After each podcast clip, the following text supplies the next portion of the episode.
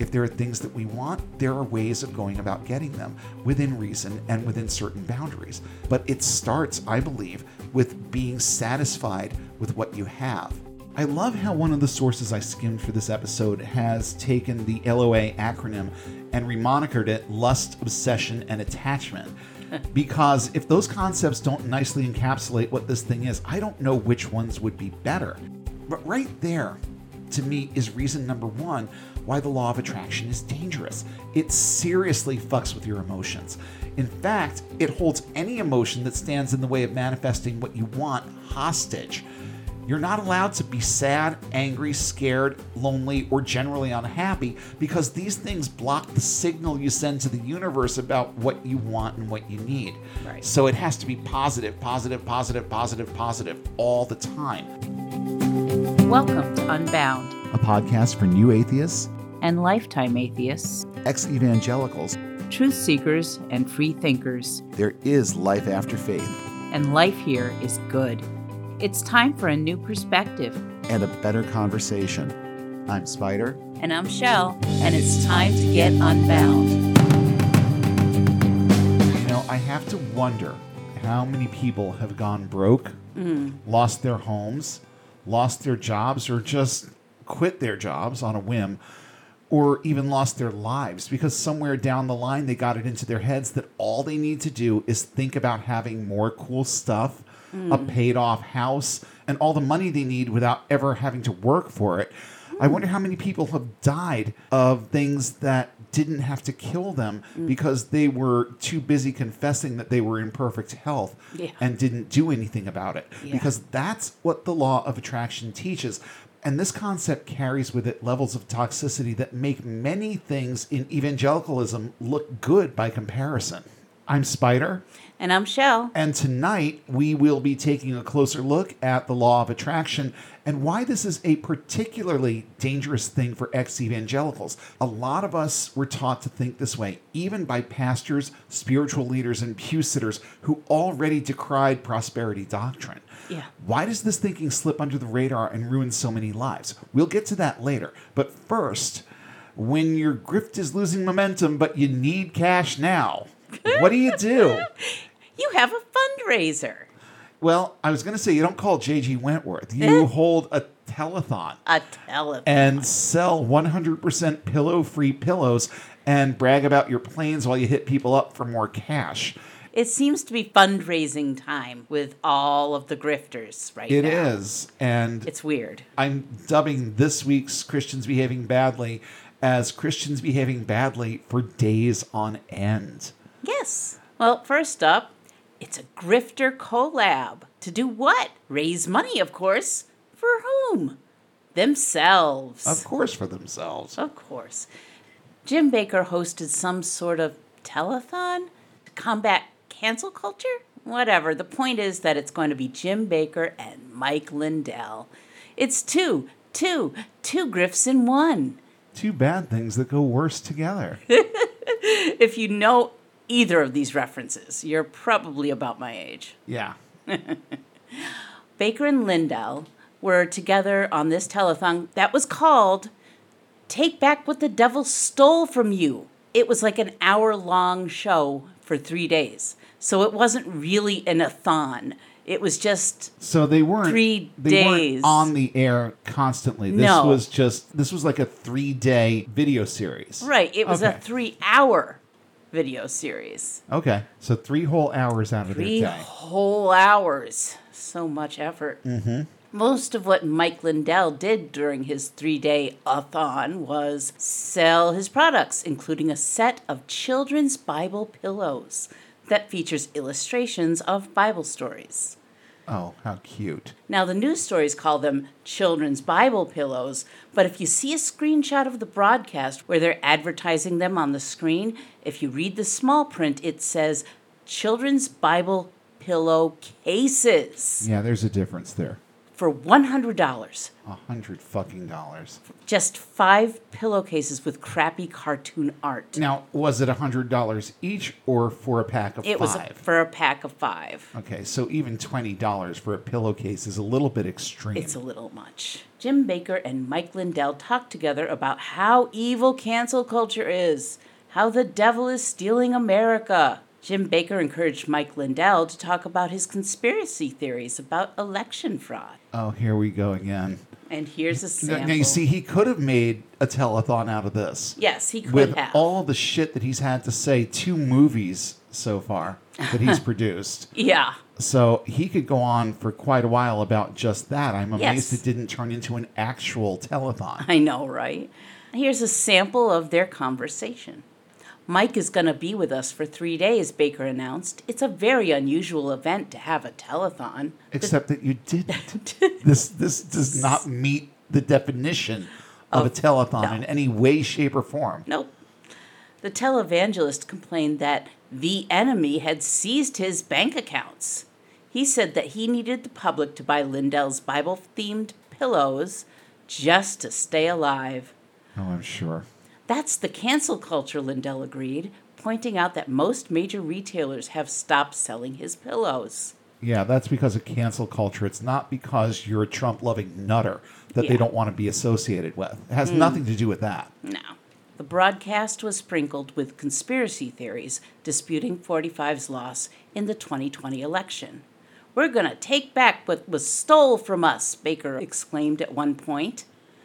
Well, they stole our country, Lindell asserted, and they stole it at lower levels, at micro levels, and macro levels. They stole it at all places. Truly fascinating conversation. It sounds like it. Mm. Not. Since both of these people are having legal troubles, Bakker for selling colloidal silver solution that can turn your skin blue, and Lindell by Dominion voting machines, maybe the telethon was for their legal defense fund. Someone's going to pay for that stuff, and it's not going to be them. Of course not. Of course not. They're used to other people paying their way through life, you know, since they became public figures. oh, yeah. It's been that way. Yeah. So, of course, that's going to be their solution. And here's the really scary part people will step up. I know. It's If terrifying. they literally needed a legal defense fund, there's an insane number of people who would step up. oh, I know. It's crazy. Oh yeah. Oh, I love and anytime this person shows up on the show, it's always so much fun. It is, isn't it? Let's hear the next story. Ah, yes. Time for Kenneth Copeland's Victory Thon. This seems to be a theme today. I wonder if autumn is the time when all grifters start begging for money. A it's a good time. it is. It's a good time because, you know, a lot of churches scale back the stuff that they do over the summer Yeah. because people are away and they don't get good attendance for certain things. I knew a lot of churches that stopped having youth group over the Yeah. summer because of stuff like this, for reasons like this.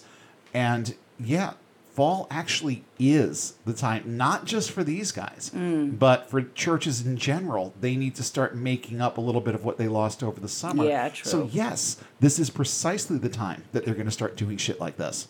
well, this is a fundraiser for Copeland's ministry. Of course, what better time to bring up the fact that both Kenneth Copeland and his buddy, Jesse Duplantis, both have jets?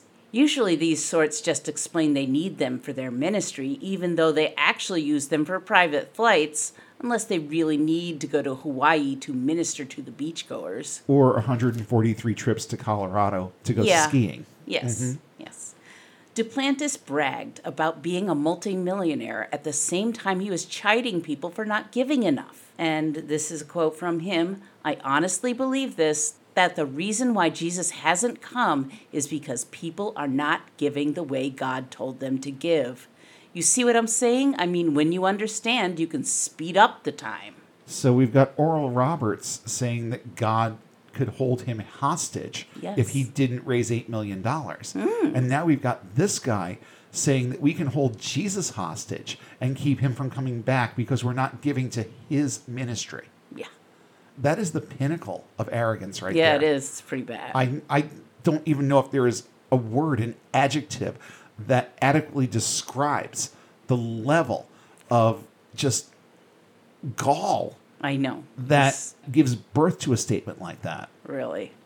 Well, at least he says that after the rapture, anyone can have his jet. What Nice. a nice guy. What a nice boy. Talk about philanthropy. Oh, God. And Kenneth Copeland has his own reasons beside the tube full of demons defense he made a few years ago. You get into this situation, we're not going to let you fly unless you're vaccinated. Well, to me, that's the mark of the beast. Not the vaccination. I'm not taking the vaccination, but you can do what you want to do. Dot, dot, dot. So, did he backpedal No. on on his stand like from one sentence to the next? To me, that's the mark of the beast. Not not the vaccination. Yeah. Uh, but that's you know the the double talk wouldn't be a surprising thing to me. And honestly, it just seems like the type of thing that he would say. I mean, the whole thing with the tube full of demons, you saw how Yeah. quickly he backpedaled on that. Well, I wasn't talking about the people on the plane. Oh, yeah, you were. Of Yeah, course you were. were. Um, well, I'm not getting the vaccine. That's the mark of the beast. Oh, but you know what? If you already got it, that's okay. It's not the vaccination itself. no. It's the he has to backpedal because now he's going to offend anyone who was smart enough to get the vaccine. Mm-hmm. Of course. Interesting that there are people out there smart enough to get the vaccine, but still stupid enough to send this idiot and people like him money. Yeah. So the vaccine isn't the mark of the beast, but the mandate is. Oh, so that's I think it. that's what he's saying. that's it. Okay. Well, that's why Copeland needs your money. He's got to pay for that jet. And this from the guy who has supposedly defeated COVID twice. And that doesn't mean he got it and got better. No. He claimed victory over it at least twice. at least twice. And I think he tried a third time, but I don't know. I know of twice for sure. He spit on it once, yeah. and then he declared victory over it again. Didn't he do? Wasn't he the one that was like blowing at the camera Yes. and telling people that he was healing them of their COVID by breathing on them? Yes. Yeah, yeah. Oh, God, that was so creepy. Just savor the irony of someone telling you that they're going to cure you of a respiratory ailment by breathing on you. yeah, really. and not being vaccinated and not well at that point i don't think the vaccines were a thing when he when he pulled that No. one but just the fact that you know you could spread it Yeah. you could very very easily spread this shit but but because it's kenneth copeland if he breathes on you you're going to be just fine yeah. as long as you send him some money you oh, know yeah, you got to do make that. sure make sure you tip the grifter. You know, you got you got to make sure that you show adequate gratitude for this healing that he just bestowed upon you. So yeah, the, none of this surprises me. But the funny part is that it really dips a toe into what we're going to be talking about next. Yeah. Before we get into our main topic, just want to let you know that our Patreon is active at patreon.com slash unbound podcast network. Five dollars a month is where it starts. That's just over a buck an episode. If you can help us out with a little bit of financial support, we would be very grateful for the help. And if you don't have the means to send us money, that's fine too. Support us with your likes, your shares, your five star ratings, your reviews, all of the things that help podcasts grow. We need that every bit as much as we need your dollars, but we need your dollars too. So if you can help us out in that way, fantastic. Otherwise, please just do what we say every week. Introduce this show to someone new this week, because that could be their first step toward getting and staying unbound. You have no idea what just something as simple as that, words that you know will resonate with somebody, what those things can do to change the course of their lives. And that's why we're here. I just want to help a few people get their lives back along the way because I know firsthand what this religion does to people. And I think that it's done it to people enough.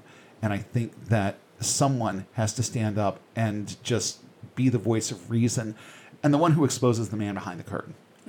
that I think is what our purpose is here to just expose what they do, explain it in real world terms, and let people decide whether or not this is something they still want to be part of or confirm for them that they were right in getting out.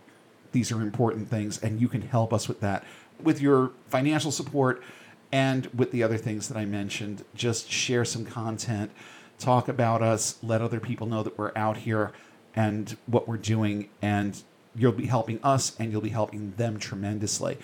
And just one more quick note you know, October is like our favorite time around here. There's just something about October and the ability to just be a little bit out there, deal with some more of the darker and creepier stuff that's going that's out there. I don't know if I really want to say creepy because this is going to be more of like a fun educational and and conversational time about things that I know most evangelicals have a really really skewed idea of. Right. So if you're just coming out of this, maybe you'll find some of the stuff we're going to be talking about next month interesting. Incidentally, October this year has 5 Sundays. So that meant that I had to come up with five spooky topics for October. Yeah. So we're starting out on October 3rd talking about the underworld in mythology and just looking at this from, you know, from the standpoint of an interested observer, um, not pointing fingers at evangelicals for this or that or whatever. As a matter of fact, we're kind of going to put the evangelicals at the kids' table where they belong for this coming month and just talk like adults who are on our way out of this, who have made our way out and want to understand the things that they told us to fear a little bit better. So it starts off with that. We're going to talk about the underworld and how different cultures look at that. Um, the underworld and hell, not necessarily the same thing, but in a lot of um, in a lot of traditions, they are pretty much the same thing, just not the awful thing that Yeah. Christianity makes it out to be. On October 10th, we're going to have a little discussion about what Satanism actually is. And I know that there are a lot of evangelicals out there that have no clue what this really is. They think about ritual sacrifices and sacrificing babies. you know, some things that you've heard might have a little bit of a basis in fact, most of it doesn't. So if you've never actually educated yourself about what Satanism is, well, you're going to get a little bit of a primer on October 10th.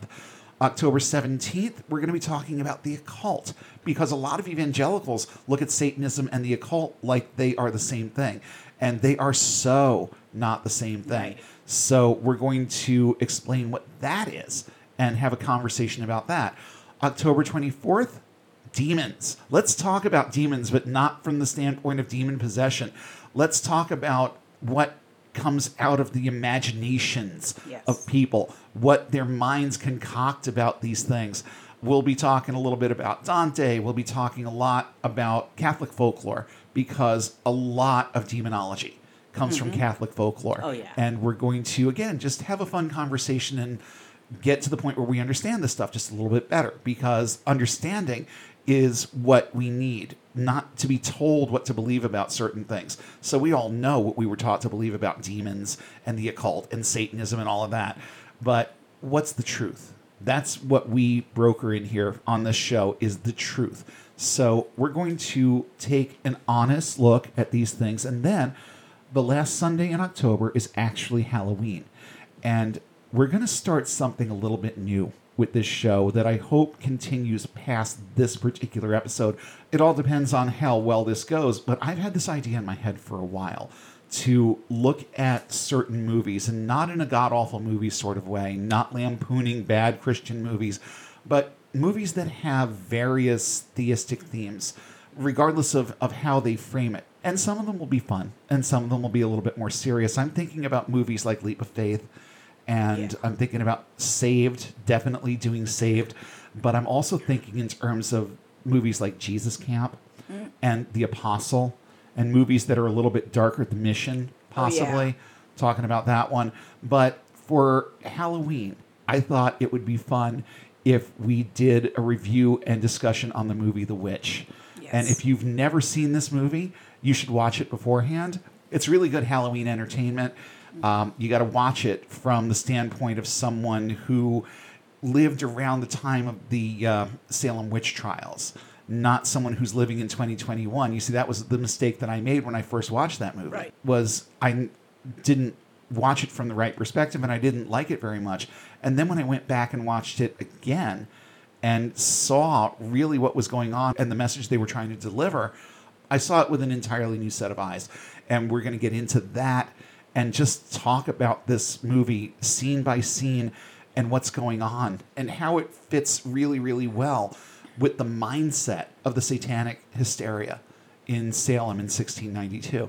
So that's October. As for now, I think it's time to delve into our main topic and talk a little bit more about the law of attraction and why you should steer clear of this kind of thinking. So let's get right into it. So, the law of attraction is the belief that you create your own life with the thoughts you think and the emotions you feel. If you project positivity out into the universe, good things will happen to you. If you project negativity, bad things will happen to you. Proponents of the law of attraction believe that we are all under complete control of our lives. The things we have, the people in our lives, the amount of money we have, our health, all of it is under our control 24 7, 365. If we're struggling financially, it's our fault. If we're sick, it's our fault. If we can't find a suitable partner, again, our fault. That being the case, we need to start manifesting better. Of course, there's absolutely no truth to any of that. And do I even need to mention here that there's no science behind this?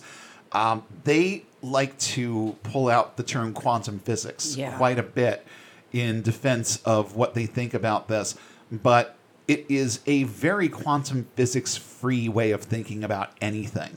You know, just because they try and spotlight what is, in fact, an actual branch of science, mm-hmm. it doesn't mean that it has anything to do with it. And law of attraction has zero to do with quantum physics. But they piggyback on some of the ideas of quantum physics by telling us that everything is energy, that we give off vibrations, and blah, blah, blah. It's not entirely untrue because when you break everything in the universe down, it breaks down into atoms, and atoms are a form of energy. So, to that extent, it's true. But when you start applying all kinds of spiritual mumbo jumbo and all this kind of woo-rific thinking that goes along with things like the law of attraction, the science kind of gets lost. But, you know, it's good to have it in there as a little bit of a placeholder because in their minds it gives what they have to say validation because they rightly assume that a lot of people just aren't going to check the facts on this. Yeah. They're just going to believe and they're going to start putting this shit into action. Now, one of the things that always bothered me a little bit about this was the whole notion of like attracts like. Now, in the universe that I live, opposites attract. And that's not just in terms of relationships or anything like that. It's true in terms of things like magnets, okay? Right. So a positive charge is not going to attract another positive charge. A negative charge is going to attract a positive charge and vice versa. So the universe kind of works in reverse order to the way that they would like you to think it does. I think that what they mean when they say like attracts like is that when you think positive thoughts and send out positive thoughts to the universe, then the universe is going to then respond with bringing positive things into your life.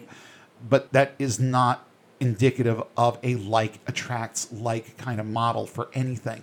It's just a catchphrase that you can keep in the back of your mind to remind you that you always have to think positively. You can't think, I don't want to be sick because apparently the universe is too stupid to understand negatives. Yeah. So if you say, I don't want to be sick, the universe hears, I want to be sick. No, you have to confess, I'm well, I'm in perfect health, and there. You can't even say there's nothing wrong with me because that's a negative. Right. I am in perfect health. I am as as strong and as healthy as I have ever been, and I'm going to stay strong and healthy. You see, this is the way that you have to think. And I never learned how to do that all that well. Yeah. The negative stuff always creeped in because it was just logical to think that way. Right. Well, just like a lot of things that you experience in evangelicalism, logic really doesn't have a place with this. Yeah. So, trying to think logically and being told to actually stop thinking logically is Yeah. most of the foundation of this. It's like, don't apply logic to this. There's no logic to it.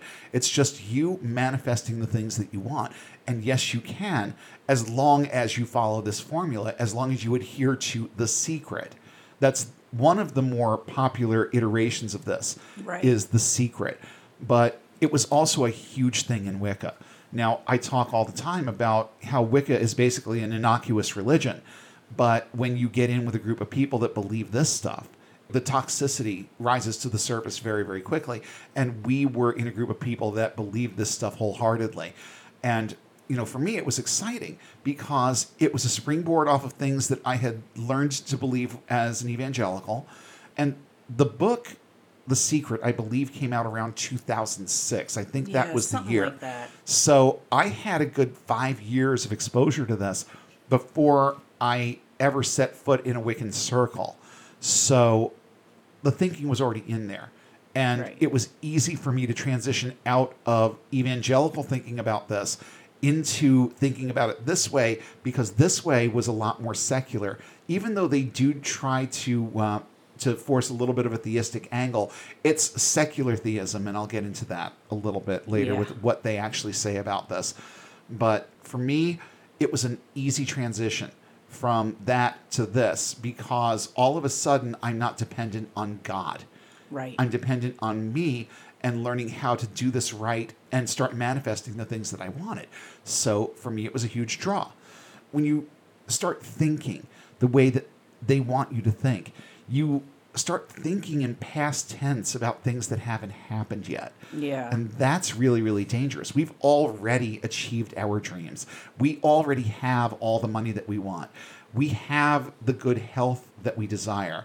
At this point, we just need our thoughts to catch up with those achievements. That's what they'll tell Yeah. you. And need I even say that you won't find any scientific study that conclusively proves the existence of the law of attraction. Why? Because it doesn't exist. Now, there is, however, some research to support positive thinking and visualization, and I'll get into this in a little bit more depth later on. But a 2005 review found that people with positive affect were more likely to enjoy increased levels of happiness and success. And that just goes back to the concept of perception is everything. Right. So it is possible to be able to see the silver linings and work within the problems a little bit better if you aren't always all woe is me over the things that you're going through. That's true enough. But just thinking those positive thoughts alone is not going to get you there. And that's what I was going to say, that's what is implied here. No, it's not implied, it's flat out taught. It is specifically taught that your thoughts can govern this stuff and determine how your life pans out. It really is nothing more beyond thought, concentrated thought that you basically will into reality. It's very, very, very woorific. Yes. But at the time, it sounded good. And at the time, I believed that I had gotten somewhat good at this. It didn't work for me all the time, but it quote unquote worked a few times in particular that made me, that let's just say I was a little taken aback at certain things that happened. Now I understand that it was more a combination of action and coincidence. Right. But back then, this was it. This was the zero sum game of law of attraction. And I was actually making these things happen. Mm. So, a 2010 review found that visualizing your desires increased the likelihood of them becoming a reality. Well, there's a reason for this. Because as soon as you start visualizing the things that you want, if your rational mind is in there anywhere, it starts making plans of how it's going to get these things. Whether you're doing this consciously or unconsciously, once you start visualizing things, you start, if, if, if these things mean something to you, if they actually mean something to you, you start doing things to bring these things into your life. You're not just sitting there thinking about it and waiting for them to come to you, even though you'll probably swear up and down that that's what you did. If you step back from those situations, and this works for ex evangelicals too, because we were taught to think like this. Yeah. In a lot of ways, we were taught to think like this. So think back to a time where you believed that you manifested something by simply asking God hard enough. You know, mm. the parable of the persistent widow, okay? You persevered in your prayer. You were very, very committed to making this thing happen. And then all of a sudden, one day, it happened. Well, what else was happening in your life, in your day? What kind of things were you doing to quote unquote manifest this stuff because you were doing something? So if you think back to that time in your life, I think that you'll agree that, yeah, you actually did stuff. You didn't just sit there and wait for it. You actually did stuff to make these things happen. And sometimes maybe a few smaller things did happen that you couldn't really explain. Another thing that some Wiccan traditions teach that's a little bit toxic is that there are no coincidences. Right. Well, there clearly are coincidences in life, and we see them all the time. When I was trying to attract money, it didn't always it didn't work out like 90% of the time, but the couple of times when it perceptibly did, that was enough to make me a believer. right. And it also put me in a position where I would chastise myself for not being focused enough to make it work more often. So, again, we're going to get into the toxic thinking aspect of this in just a little bit. But despite the fact that there is no science behind this, many people around the world believe that the law of attraction is a thing and that they are using it in their daily lives. Here are a few of the stupid things I thought I'd done employing the law of attraction. I found items around the house that were lost. I was able to manifest good parking spaces, especially Yes. that one. I remember one time we went to Salem, Yeah. and we drove right down to Pickering Wharf, Yeah. and um, and it was dinner time. We shouldn't have been able to find a parking space at that point, but we drove right onto the wharf, and there was a parking space right out right out in front of the restaurant we were going to. There's a parking space, and I remember you looking at me and grinning and saying I used my trigger.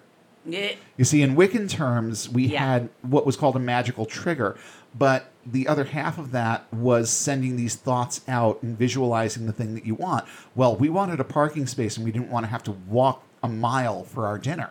So you visualized us getting that parking space, Yeah. used your quote unquote magical trigger, and lo and behold, there was a parking space Yeah, it's amazing. coincidence. Mm-hmm. That's what it was. Yeah. We were in the right place at the right time, and that was it. But I believed that I manifested good parking spaces more than once. And the odd thing is, that's one of the major points in at least the movie version of The Secret.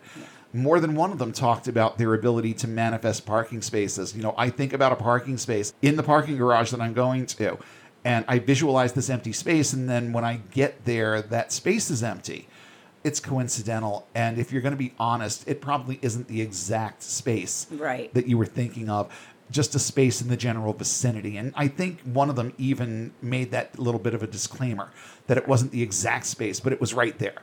It's still nothing but a coincidence.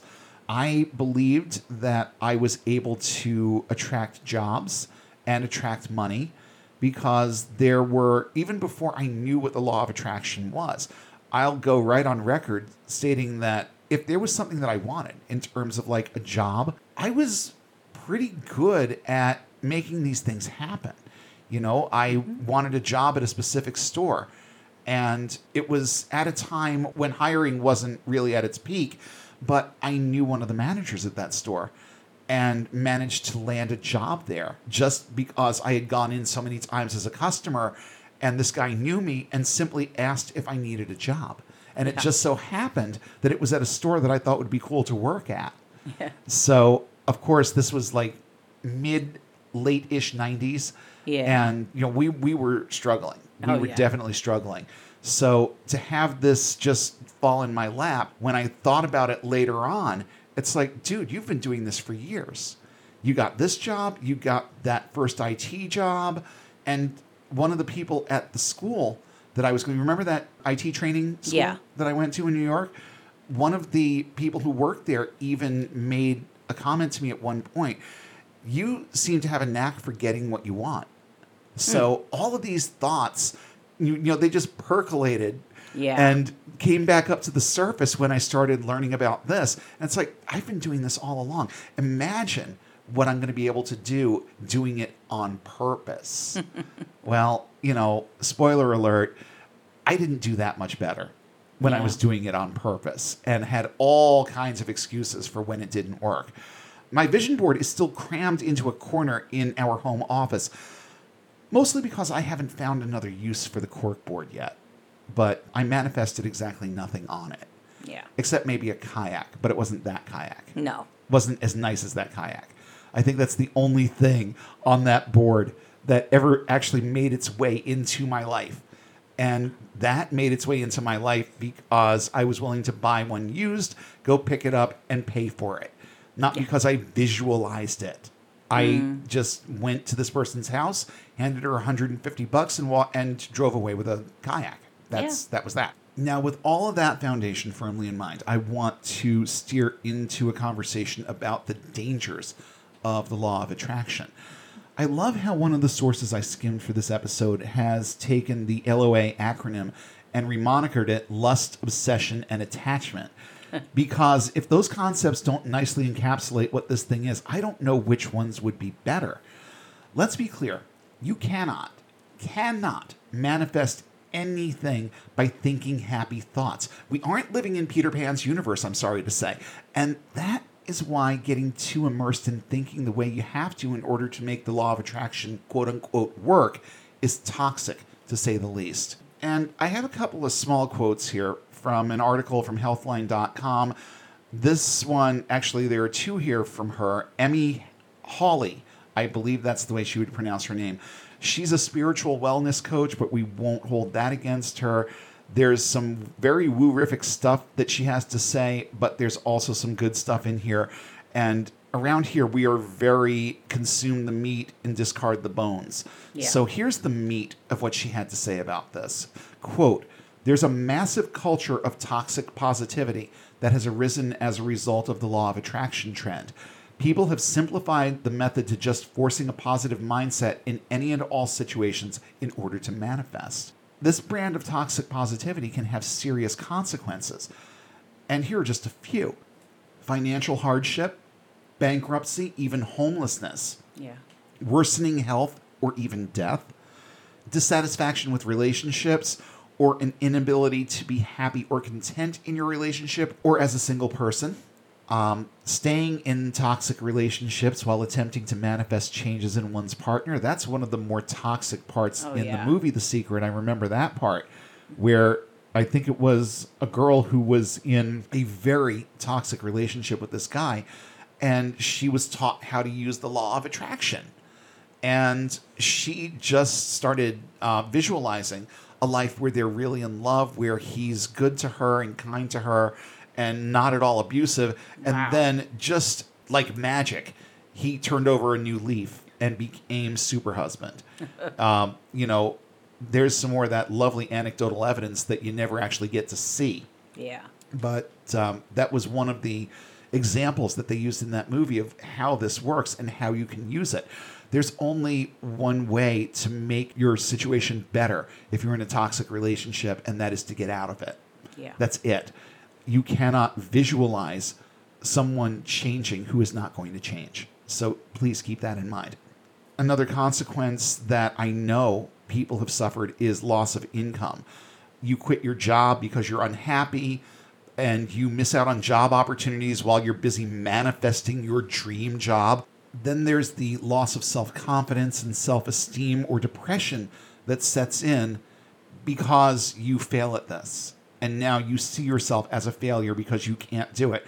It's a real thing. Why can't I do this? Well, you can't do it because it isn't a real thing. And everything you've been told about it is based on nothing but anecdotal evidence. There is absolutely nothing that you can look at that provides concrete proof that this is a thing or that it works. So, no, it wasn't you. If that's where you're at right now, I'm here to tell you it wasn't your fault that it didn't work. It didn't work because it didn't work. And because all the circumstances that had to be in place for it to work were not there. Right. That's the reason why it didn't work the manifestation mindset and the unwavering positivity that is required to make law of attraction work can have serious detrimental effects on how we view ourselves and the world around us. All emotions are valid and necessary if we want to live a balanced life. And even the less desirable things like anger, there is a place for anger. There's a place for every negative emotion out there. As long as they don't start overrunning your brain and overrunning your life, they have a place. They provide balance. So that's something that you need to keep in mind. Positivity and just positive thinking all by itself are not going to make your life better. Right. They can enhance certain parts of your life. They can make certain problems easier to deal with. They can make problem solving a little bit easier, but they're not going to change anything. And they're not going to govern what happens in your life. And here's another short quote from Emma Hawley. This is dangerous because it has a very real risk of invalidating people's emotional state and mental well being. Negative feelings and low moods are valid and they are real. You have to be able to acknowledge them first before you can have any hope of healing them. And then she goes all woo-rific on us, but you know, that particular thought I think is mm-hmm. spot on. Yeah. Suppressing emotions to the point of denying them any place in your thought life is dangerous. Early on in my therapy, when I was trying to get my anger under control, my therapist at the time did not tell me to suppress the anger. He also didn't tell me to confront it. You know what he told me to do? He told me to listen to it. And it was a concept that I had never been exposed to before. And it was not easy. As a matter of fact, it was one of the most difficult things that I've ever done. But one of the good parts about my involvement with Wicca was that this was happening at the same time that I was involved with that. So he used a lot of guided meditation with me because that's where my head was at the time. Mm-hmm. And he helped me to really seriously compartmentalize all the different parts of my personality, all the things that go on inside my head. And I had a visual picture of what my anger looked like. And over time, I learned that this thing wasn't the enemy. How I was dealing with it was the enemy. But the anger itself isn't the enemy. Sometimes, in constructive and controlled ways, anger is a very good thing. And it's something that we need to be able to tap into from time to time. But we need to be able to tap into it in ways that are productive. Right. That's the real trick. And it starts by listening to ourselves and our emotions and understanding where certain thoughts come from, why certain things are so triggering, why certain circumstances seem to churn up the anger more violently and more prominently. And these were things that I started learning about me when I started listening to the anger, not suppressing it, not trying to drown it in positive thoughts, but almost in a mental health sort of way, sitting down with it and having conversations with it. Right. Why am I so angry at this moment in time? I would stop and I would think, is this situation or is this thing that I'm dwelling on right now worth the time and energy to dwell on? And will it change anything for me to be angry at this? And when I started asking the anger why it was there in the first place, it started running out of answers. But then also, it had some very valid answers. So there's the other half of that. You've got to learn how to use it productively. And there are not a whole lot of people out there who are good at this.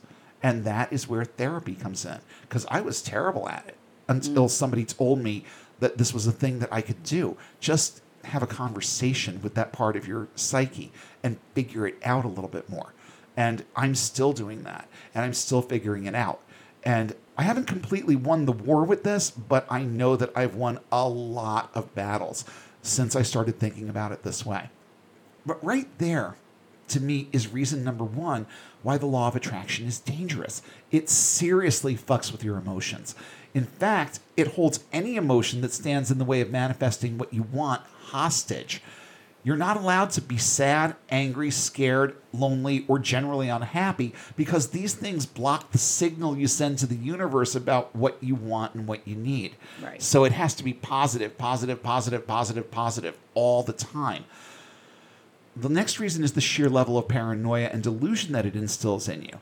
You stop being able to think rationally when your entire mind is governed by, I have to make my life good. Yeah. You know, I have to manifest these things inside my head, and now they're not happening. Why? Why is this going wrong? You start panicking when things go wrong because clearly I'm attracting bad things. I'm attracting these bad things into my life how? What's happening? What am I doing wrong here? And it all comes down on you. You start blaming yourself for every little negative thing that happens in life. You start blaming yourself when someone else cuts you off in the checkout line.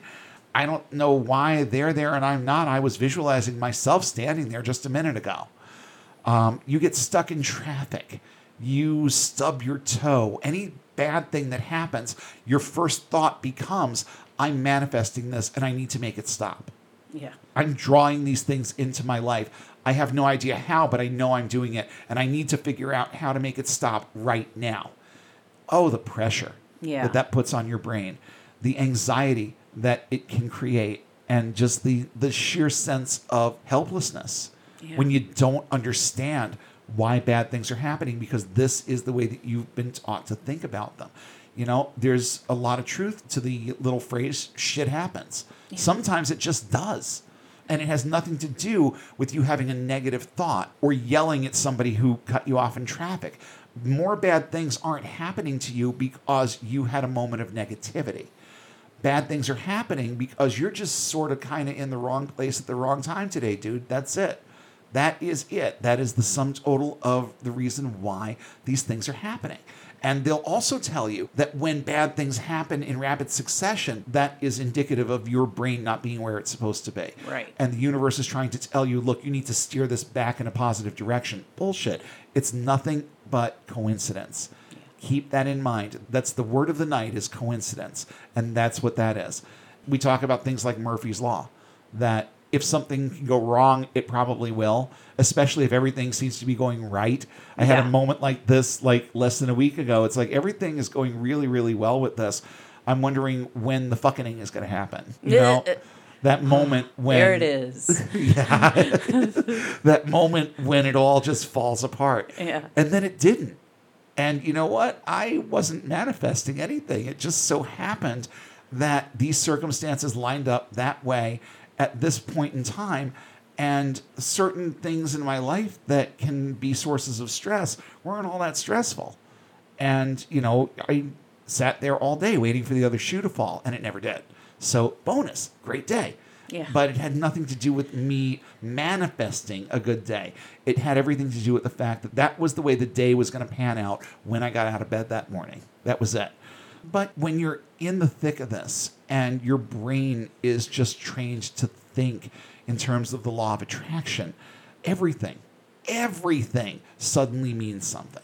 There's a reason why you dropped your toast butter side down.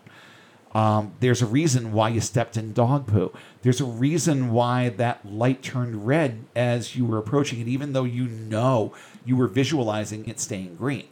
And yes, there are reasons for all of these things, but none of them have to do with what you're thinking at that moment. The toast dropped because gravity. Okay. It dropped butter side down because it had a 50 50 chance of not. That's why. One and two are very good odds. Yeah. Okay. So the odds were not in your favor mm-hmm. and it fell butter side down. It sucks. I've been there.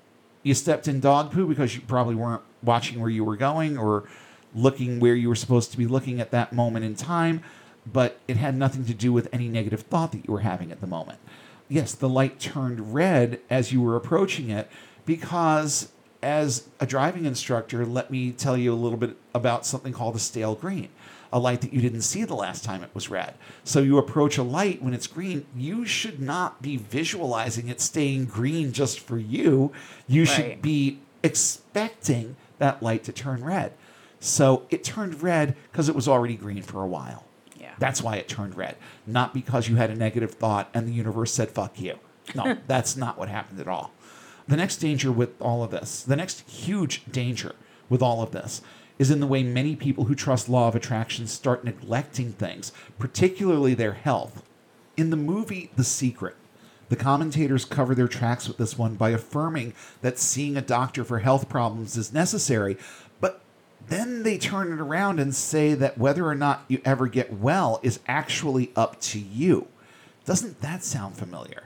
I mean, that was the whole thing. I told this story once before about how I was being prayed over mm-hmm. for the issues with my feet and somebody telling me that I should expect the surgical staples that were in my ankle to just basically pop out and I would be able to fish them out of my sock if I had enough faith to make this happen. And when it didn't happen, this arrogant cuss had the nerve to look me in the eye and say, if you want your healing, then you need to start manifesting a healing. Oy. This didn't happen because you lack faith. And that was the way that it was left with me. So that's the evangelical version of this. Mm. But the secularized law of attraction angle to it is just as detrimental and just as devastating to the way that you think about yourself.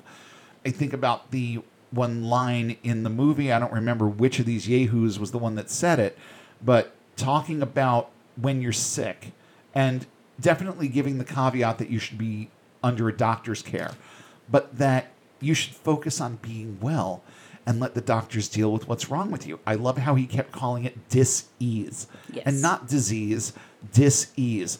Like it's not that big a deal. That Yeah. you don't have to worry about this. Let the doctor deal with the dis-ease and you deal with positive confession and telling yourself that you are already healed of this and that your body is whole and that your health is strong and all of that stuff that will get you no closer to actually being well. But that was just one example. They Yeah. did they did cover their legal asses. I'm guessing that the lawyers stepped in and said, "Okay, we need to at least have something in here that tells them not to stop seeing their doctors because that will cause us problems later on." Not that they really care what the actual result is for the individual, but when you start looking at it in terms of dollars and cents and something high profile happening where you get sued because you said do this, somebody did it and they died. Yeah. You know, that uh, you, you can't have that. So of course there's going to be that little caveat about okay, yeah, but still go to your doctor, but you're the one that's going to make yourself well. It comes right back to it.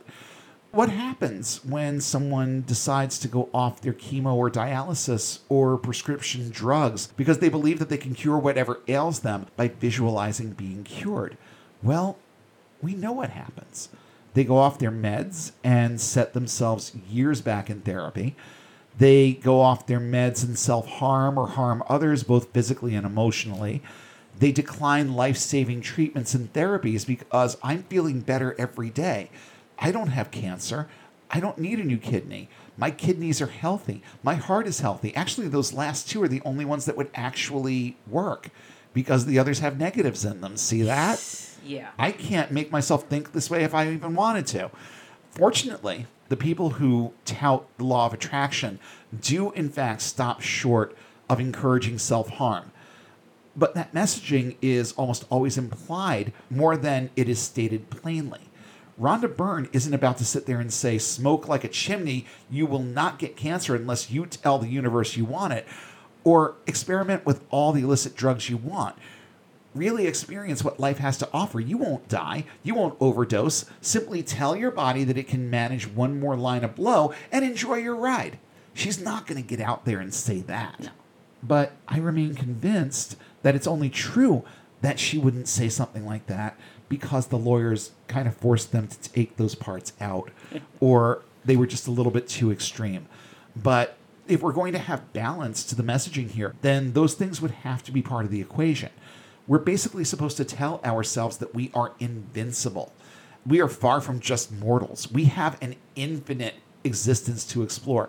They go so far as to posit that we don't remember our beginnings because we never had a true beginning. It has nothing to do with the fact that we come out with a blank brain that doesn't understand all the stimuli that's going on around it. Right. It has nothing to do with that. It has to do with the fact that we are eternal beings with no beginning and no end. No, we had a beginning and we're going to have an end. I hate to be so blunt, but the simple truth of the matter is that we did have a distinct beginning and we will have a distinct mm-hmm. end. The fact that we don't remember everything back to being a zygote does not mean that we are immortal beings. Sorry. Sorry, but that's just not the way that it works. But here's the thing if I'm basically immortal and I can wish cancer out of my life, why can't I simply tell my body not to overdose? You see where this can go? Mm-hmm. Because they're not going to come right out and say it, but there will be people who think it because they've been taught to think this way about themselves. Why not jump off a cliff and simply visualize bouncing like a Super Ball? They won't tell you to do that either, partly for legal reasons, but in larger part because they flat out know that they're full of shit. Oh, yeah. That's it, more than anything else. One more huge danger inherent in law of attraction is a little thing called survivorship bias. This is the part where you hear a person's story of success against insurmountable odds or by means of raw perseverance or visualization and so on, after which they go on to posit that anyone can accomplish what they did. This was a big thing in MLM. This was like every Amway speaker that I ever Oh, heard. yeah. We're going to tell you how we went diamond and how you can too. Uh, am I the only one who noticed that they never, ever got around to that second part? Mm. It's all just a matter of we did this and there's nothing special about us. That means you can too. The problem is that nothing could be further from the truth. The timing and opportunity that one person experiences that leads to success will not de facto lead anyone who applies the same formula to their situation to similar successes. Let's look at one prime example involving lottery tickets. And this is not my idea. I got it from an article in Quora, and there is a uh, there's a link to it. But I just want to pull this up so I don't get it wrong. Let's say where's the, where's the meme here? Okay, here it is. Never stop buying lottery tickets no matter what anyone tells you. I failed again and again, but I never gave up. I took extra jobs and poured the money into tickets. And here I am, proof that if you put in the time, it pays off. Because apparently they finally hit big on a lottery ticket. My question is how much did you win and how much did you spend before you made it? Yeah. You know, Really? did you come out ahead? Did you break even? Or are you still catching up? Hmm. That's the real question. I could sit here and talk about statistics when it comes to scratch tickets and Right. the lottery and all of this other stuff and the astronomical odds that exist in terms of you winning anything significant on a lottery ticket. But, you know, I don't want to spend the time going through all the facts and figures, and you're not that interested in it anyway. So we're not going to go there. But just think about what is being said here. Look at what I accomplished, and you can accomplish the same thing. But at what cost? And there's no guarantee that you'll be successful. Remember that little disclaimer that they put at the end of every tape Oh, yeah. that we bought when we were in Amway. I, I don't remember what the exact wording was, but basically it said that uh, the techniques and approaches suggested, I think this is close, while the techniques and approaches suggested have worked for others, no one can guarantee that these techniques and approaches will work for you. Yep. Um, and then there was a little bit more to it than that, but you know they they put the disclaimer on there so that they could cover their asses when things completely shit the bed with the business for you. oh, yeah. Well, we told you that you probably wouldn't be able to expect the same results, or that it's possible that you won't get the same results. Right. So they made sure that they put their little disclaimer at the end on every one of those tapes. But the messaging in those tapes was exactly the same as this. Hmm. And when you listen to the people who were paid to participate in the secret, you hear a lot of this stuff about how I did this and you can do it too. Not so much the bigwigs that they got to sit on the panel, but in other parts of the movie where they actually put you in front of more quote unquote regular people, there was a lot of this. And survivorship bias is not something that you want to be banking anything on. Right. There was a part in The Secret about someone who claimed that they were able to laugh their way out of cancer Yeah. by watching funny movies and just laughing, laughing, laughing, laughing. And this is kind of a subsection of law of attraction. There are groups out there that exist for the express purpose of getting together and laughing their ailments away. Yeah. So this is a thing that people do. And it starts with someone in a movie saying, I did this, so there's no reason why you can't. And well, there are many, many, many reasons why you can't because their circumstances are not going to be the same as yours. You are not going to get the same scratch off tickets and then eventually hit on the same ticket in the same sequence in the same way. So, no, you cannot do what that person did it is a statistical impossibility that you will do what that person did. And with all due respect, I know people who have spent years addicted to those fucking lottery tickets Oh, yeah. and died penniless because they never got that break. And probably some of them bought more than this person telling me that all I have to do is follow their example and eventually it's going to happen for me. Well, there's no guarantee that No. that's ever going to happen for you. And it doesn't matter what anecdotal evidence anyone wants to provide you about what their experience was. That was their experience. And it is not likely to be yours. You know, I really feel like I'd have more respect for these people if they just came right out and said, I know a surefire way to get anyone you ask to give you money. And for just $20 over Venmo, I'll show you precisely how. Yeah. Well, they just showed you, didn't they? Yeah. That was how. And there's a lot of that that goes on too. It's amazing to me how many of these mm-hmm. scams there are out there and how many people are willing to just send this person 20 bucks for their major secret. Well, the secret is I just got you to send me 20 bucks. Yeah. So now you know my game. Now you can go out and play it yourself. They delivered on what they promised, didn't they? I mm-hmm. mean, it's kind of underhanded, but they did. Yeah. I have been in like online classes with these people who say, you know, I'll show you how to make money and all this stuff and you know, we'll show you how to be successful. Usually they'll give you like a link for like a free seminar or something like that. Right. And I'm like, they're teaching you how to do exactly what they do. Yep. And that's like all of these people. They're telling you how to basically teach the law of attraction and make money doing it. Not by actually using it and manifesting Right. anything, by simply touting all this shit. Yes. And I'll admit that when I was in my early copywriting days, I had a couple of clients who hired me to write LOA copy. And, you know, I was actually really good at it. But even then, there was this part of me that started thinking, you know, all we're really doing here is selling information. We're not showing them that they can do X, Y, or Z. We're just showing them how to do it and kissing it up to God. That's what our purpose is here. So, yeah, exact same thing. It's the kind of underhanded grift that anyone who believes in this would be able to look at and say, dude, never thought of that. Because Yeah. now all of a, all of a sudden they have their way of quote unquote manifesting this. But here's the problem it took more than a thought, didn't it? You Yeah. had to reach out to that person that you scammed, didn't you? So it didn't have just to do with you visualizing getting that $20. You fucking scammed that person out of it, and that's how you got it. Now, if you need any further proof that this entire concept is just nutsy cuckoo, all you have to do is look at the lineup of experts that Rhonda Byrne assembled for the movie version of The Secret. It looks comical to me now. I mean, I looked up to some of these people, especially John Assaraf. I liked him a lot. But it looks comical to me, just the band of rabble yeah. that they assembled for this. These silver tongued charlatans, all of them, are just nothing but self proclaimed experts.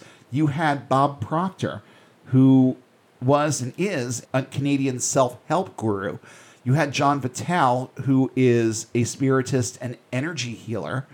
John Assaraf, who is a prosperity guru. You have Loral Langemeier, who is a self proclaimed money expert. Marie Diamond, who is a feng shui master. Yeah. These are the people that have been assembled to help you learn how to govern your thoughts and get the things that you want. Michael Bernard Beckwith, founder of the Agape movement, so there's the theistic angle. Yeah. And his quote unquote church is very, very, very trippy dippy Oh boy. and it is an all-encompassing sort of thing, kind of like Yu Yu with a lot of mystical mumbo jumbo and woo. Yeah.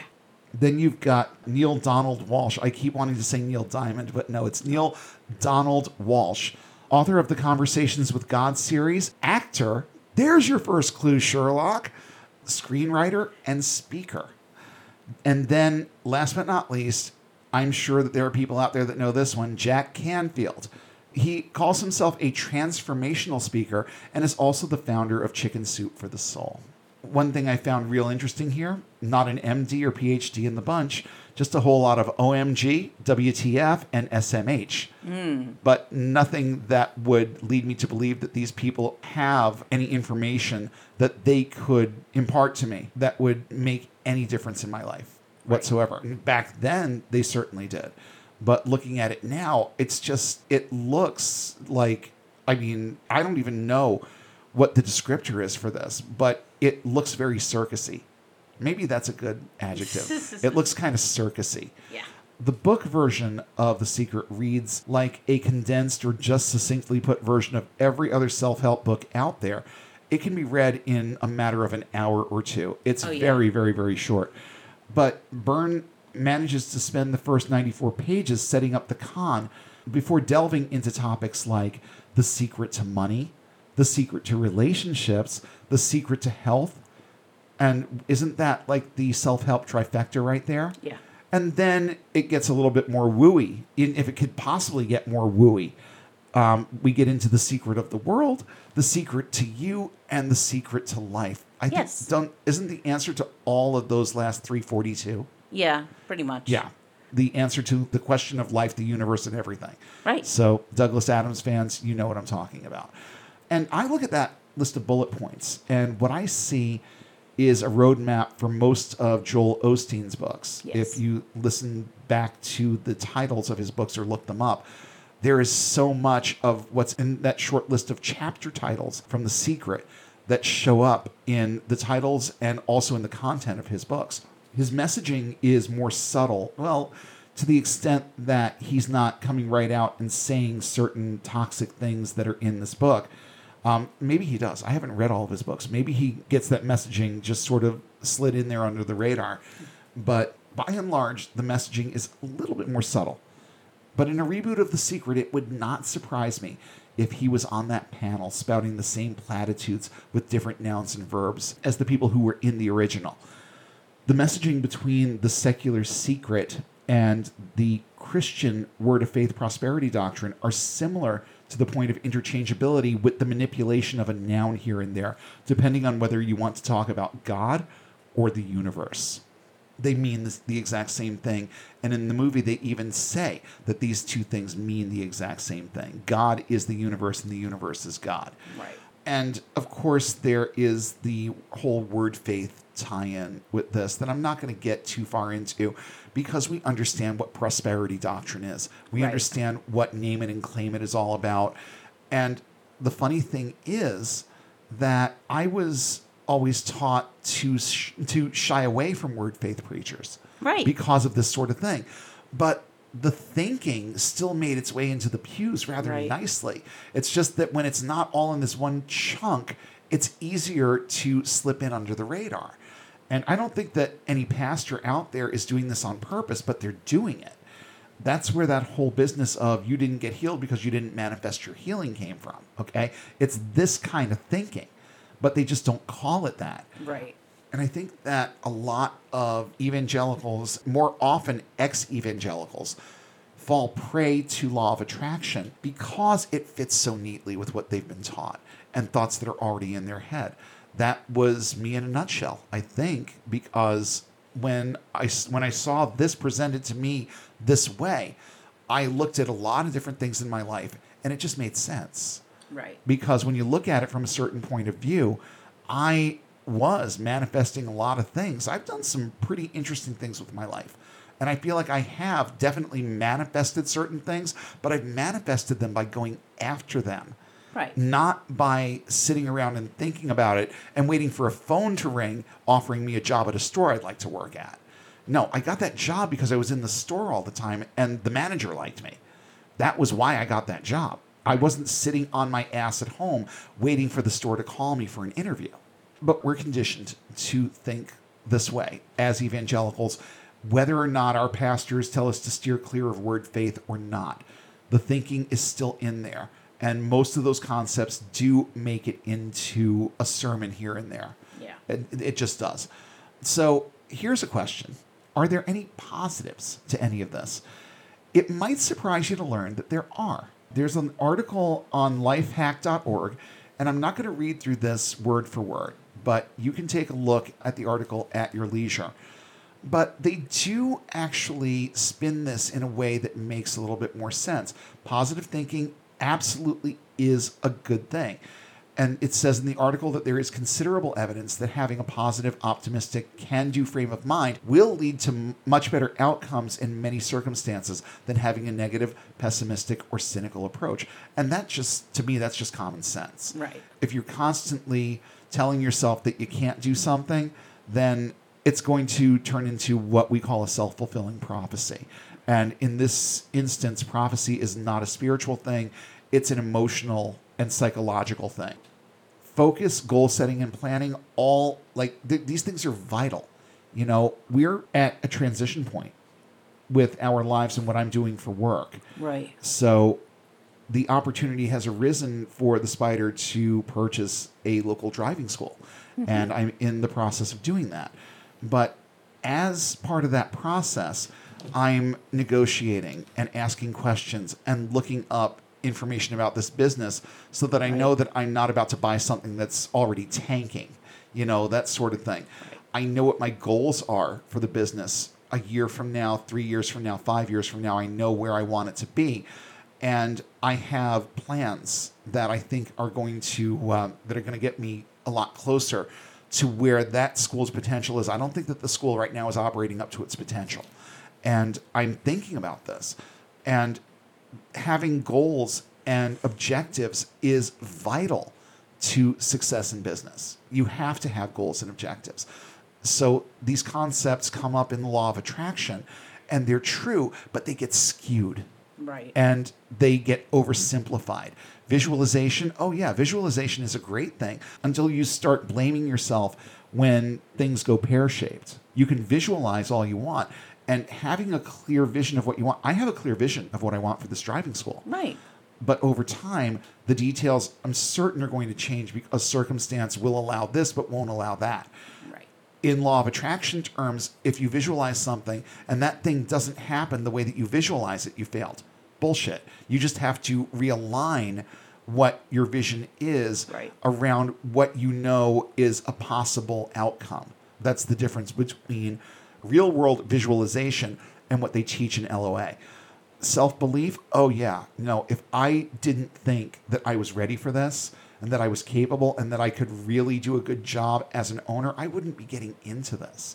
Self belief is absolutely necessary when you are taking on a new venture or just trying to achieve something in your work right now aspiring to be better at anything, whether it's work or something that you do for fun. Maybe you just want to become a better guitar player. You have to believe that you're capable of learning new chords and learning how to manipulate those strings in ways that you don't know how to do right now. You have to believe in your ability to understand this instrument if you're going to play it better. So, yeah, self belief is important, but it doesn't begin and end with making a confession of self belief, which is what law of attraction tells you should work. And then there's the whole attitude of gratitude aspect of things, which is big in law of attraction. It was very big in Wicca mm-hmm. also. And I have found that being grateful for the things that I have and not dwelling on the things that I don't mm. is very, very good for the old psyche. Yeah. You know, just like Sheryl Crow says, it's not having what you want, it's wanting what you've got. Right. And it's very, very important that we reach a point where we understand that we need to be thankful for the things that we have and not dwelling on the things that we don't have. If there are things that we want, there are ways of going about getting them within reason and within certain boundaries. There are ways of going about getting the things that we want. But it starts, I believe, with being satisfied with what you have and just coming to the, the realization that I can be happy with what I have and where I am right now. I don't need these things, but there's nothing wrong with working toward them either Right. so that's that's uh, that's their short list, and you can look at the way that they spin it a little bit on your own if you want to take a look at the article. But I'm going to move on just a little bit, and we're in the wind down part of this at this point. And just one more little note about that that little list of uh, bullet points. The thing is that for any of those things to be of any real benefit, you also have to acknowledge the slew of variables that come along with almost every situation we face in life. You cannot simply visualize something in your mind and expect the universe to plaster it into reality, and you can't laugh your cancer away by watching funny movies and staying positive. You cannot. My last thought on this is that LOA actually teaches you to think small, not big. You're expected to live your life situationally, not looking too far down the road other than to visualize your ultimate goals with no clear picture of how to get there. Having a realistic view of things reminds us that we play a bigger role in our successes, failures, relationships, health, and more than just what we think about them. Right. We need to participate actively in the process, not just make a wish and sit there. Change and success require way more than that. Change and success require action. You have to do something. They require commitment, just like when you're starting a new business. You know, you have to be married to it for the first couple of years. You have to be very hands on about how you go about your business and how much time you're spending on it and how much you do to make sure that it stays successful. It takes commitment. The change and success that you want take commitment. Change and success also require effort. You have to do something. You have to get off your ass and do something. Change and success require being okay with failing because I'm not going to start spout- spouting platitudes about Yeah. this, but I do remember one little saying that um, that I think encapsulates this well. I'm paraphrasing like crazy here, but it basically says that the most successful people out there have experienced failure more often than Right. most people ever will.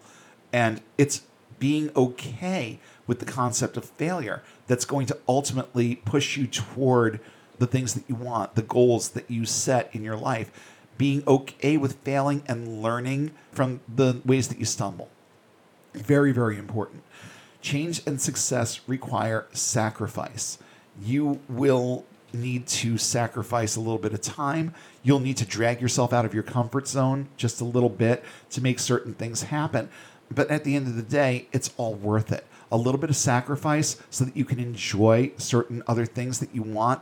That to me is a reasonable and logical trade off, as opposed to just trying to think shit into existence. Change and success require a desire for real and lasting change. That was the place where I was at when I got into therapy and started with aggressive weight loss. I was ready and I had a desire for real and lasting change. And I think that I've been successful in my therapy. It's ongoing. I don't think it's ever going to actually stop Right. or I don't I don't think I'll ever reach a place where I don't need it. But enough things have changed about me for me to say that it's been successful so far. And I know that my weight loss was successful. And that was um, that was a big one. But these things happened when I was ready and when I had the desire for them. Not because I sat there visualizing being thin. And believe me, I did a bit of that when I was in the thick of all this. Right. Change and success require opportunity. This whole thing with the driving school almost literally fell in my lap. I was interested in it, but not looking actively for it. And then all of a sudden, boom, just happened. And that's one of those serendipitous kinds of things that someone on the law of attraction end of it would ha- would say, well, you must have manifested it because you were already thinking about it. No, thinking about it didn't make it happen. Someone approaching me and saying, hey, you want to buy this school? That's what happened. That's what made it happen. Change and success require preparedness. If I was not prepared for this undertaking, then it wouldn't matter if someone just walked up to me and said, Hey, you want to buy a driving school? It wouldn't have mattered if I wasn't in the place where I was ready to take on the responsibility. Change and success require having reachable goals. Don't set the bar too high just because you think that you can impress yourself with what you can manifest. Impress yourself with what you can achieve it's much, much more fulfilling than just sitting around and waiting for life to happen. Change and success require leaving your comfort zone once in a while. We talked about that concept just a minute ago. Change and success require not feeding your mind thoughts of entitlement. No one, not even the universe, owes you jack Q shit.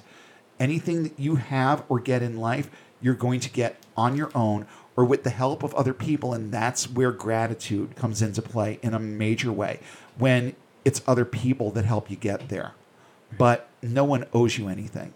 And the universe doesn't owe you anything. So get those thoughts out of your head. That's entitlement thinking. And it's only going to lead you to feeling more like a failure and more like you need things in your life that you don't really actually need. And finally, change and success require different definitions in different contexts. Don't let anyone convince you that you want things that you don't simply because they're things that are out of your reach. If you didn't want it yesterday, you shouldn't start coveting things because some self help guru told you that you should. Pursue the life that you want. Do things that make you happy or lead to happiness, stability, and contentment. Note I said do things, not think them. And as a final note, please keep this in mind. Change and success do not come from visualizing things or denying the negatives in life. They don't come from only thinking happy thoughts. And yes, I'm sorry to break it to you, but there are plenty of things in life that are beyond your control. And the sooner you get around to understanding that, the more you'll learn about things like personal responsibility, your real abilities, and the need to set reachable goals, and developing good problem solving skills. Because those are the things that set in motion thought processes and actions that lead to getting and staying unbound. We hope you enjoyed this episode of Unbound. Show topics are chosen based on their timeliness, relevance, and social impact. Have suggestions for future topics? Email us at unbound.podcast.network at gmail.com with all your comments and feedback. Please don't forget to like, share, and throw a few five star ratings our way, and follow us on all major social platforms. And don't forget to hit subscribe if you haven't already. Links to our social pages, as well as a full list of cited sources in today's episode, are listed in the show notes, available at our website, getunbound.org. That's get-unbound.org. If you value this resource and would like to see it continue, please consider supporting us on Patreon at the link in the show description. And be sure to check for new updates every Sunday when we'll come together again and take one more step toward getting and staying unbound.